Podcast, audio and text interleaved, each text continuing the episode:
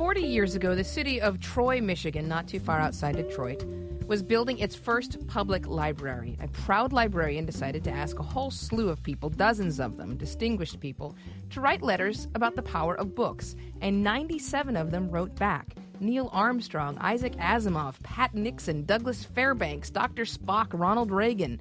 E.B. White, who's the author of Charlotte's Web and Stuart Little, wrote A library is a good place to go when you feel unhappy, for there in a book you may find encouragement and comfort. A library is a good place to go when you feel bewildered or undecided, for there in a book you may have your question answered. Those letters have sat in storage since 1971, and they were only recently rediscovered by our guest, Phillip Kwik. He, uh, Phillip is the head of public services at the Troy Public Library. Good morning, Phillip.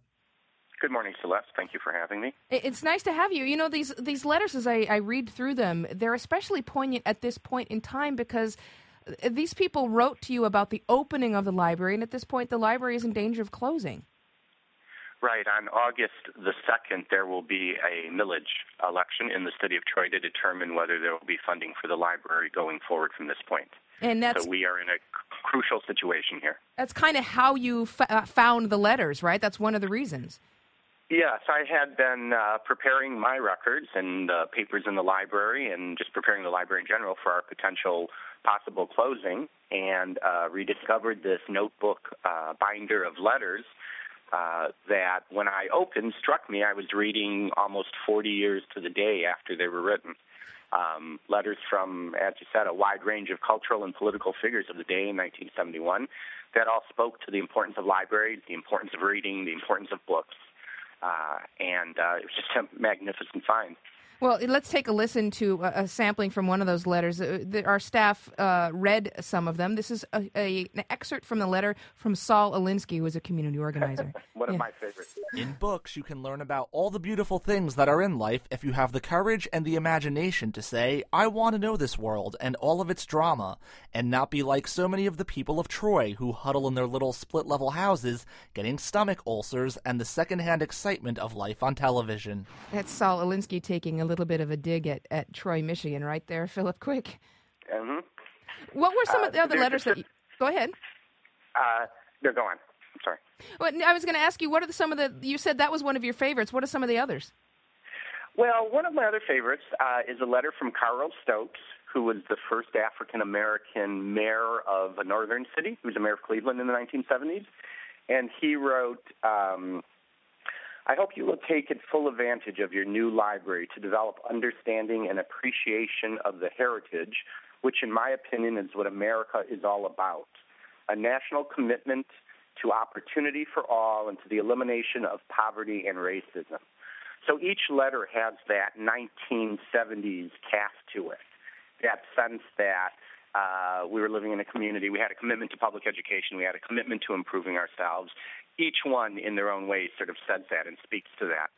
You know, Phillip uh, Kwik, you're the head of public services at the Troy Public Library. Found this uh, trove of, of, letters from all kinds of people uh, who answered the call of uh, what's important about a library when the library was actually built back in the 70s. You know, who read the letters back then, and what do you think the promise is of your exhibit of making those letters public? From people 40 years later who might not even know some of these folks are celebrities reading them today? Well, reading, I'm not sure exactly. The interesting thing, of course, is that I'm not sure how they were used. We don't really have any documentation as to whether they were exhibited, whether they were, uh, whether there was news about them. They were in a very nondescript binder in plastic folders, which any good librarian would do. Um, but today they really speak to, well, they really speak to two things. They really speak to uh, the um, quest that we all have for knowledge, the the uh, quest that we all have for understanding uh, who we are and uh, where we come from and where we're going. Um, and I think that's something that's basic in all of us, uh, basic in all of us.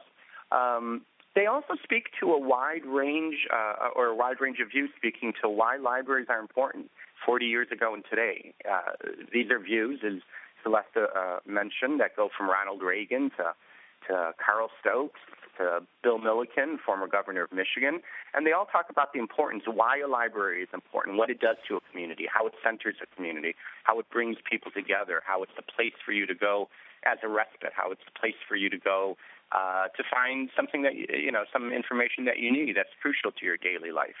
Um, and the, the, the spectrum of them, and the and the sense that we have a public commitment to this. We have a public commitment to uh, improving ourselves, to, to, to finding knowledge, uh, to uh, um, uh, finding where we're going, and to listening to the words of the past.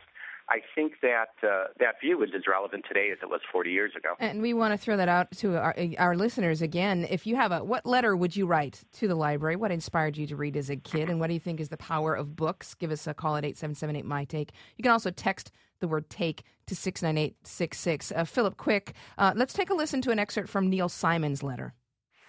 I do not for one instant regret living and growing up in a TV less society. I can still remember vividly the books I borrowed on my weekly and often twice weekly visits.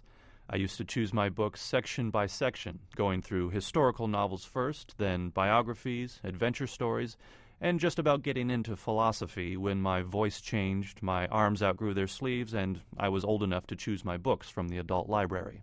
You know, Phillip Kwik uh, of the Detroit, Michigan Public Library, that is something actually, that sentiment was shared by a number of the letter writers that, that the library is, is the replacement, the better replacement for TV.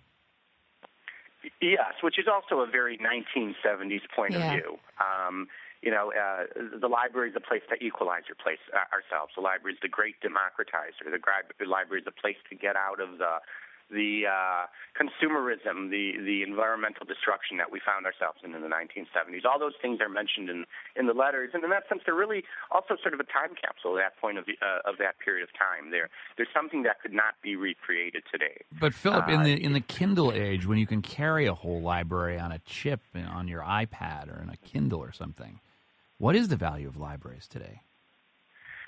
L- libraries are community places. They're public places. They're not just a personal commitment to reading or to improving yourself.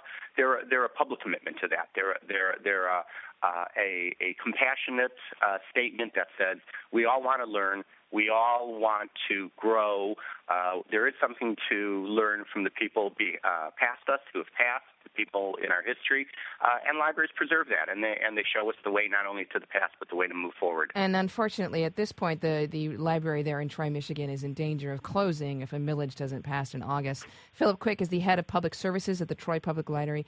Library. Phillip, thank you so much. You're welcome. Thank you, Headlee. Thank you, John. So, if you'd like to see the power of those letters. We actually have a slideshow of the actual letters scanned at thetakeaway.org. You can be a part of the conversation. What book or author inspired you as a child? And uh, tell us at thetakeaway.org, or you can just dial 8778 My Take. I'm John Hockenberry. And I'm Celeste Headlee. This is The Takeaway.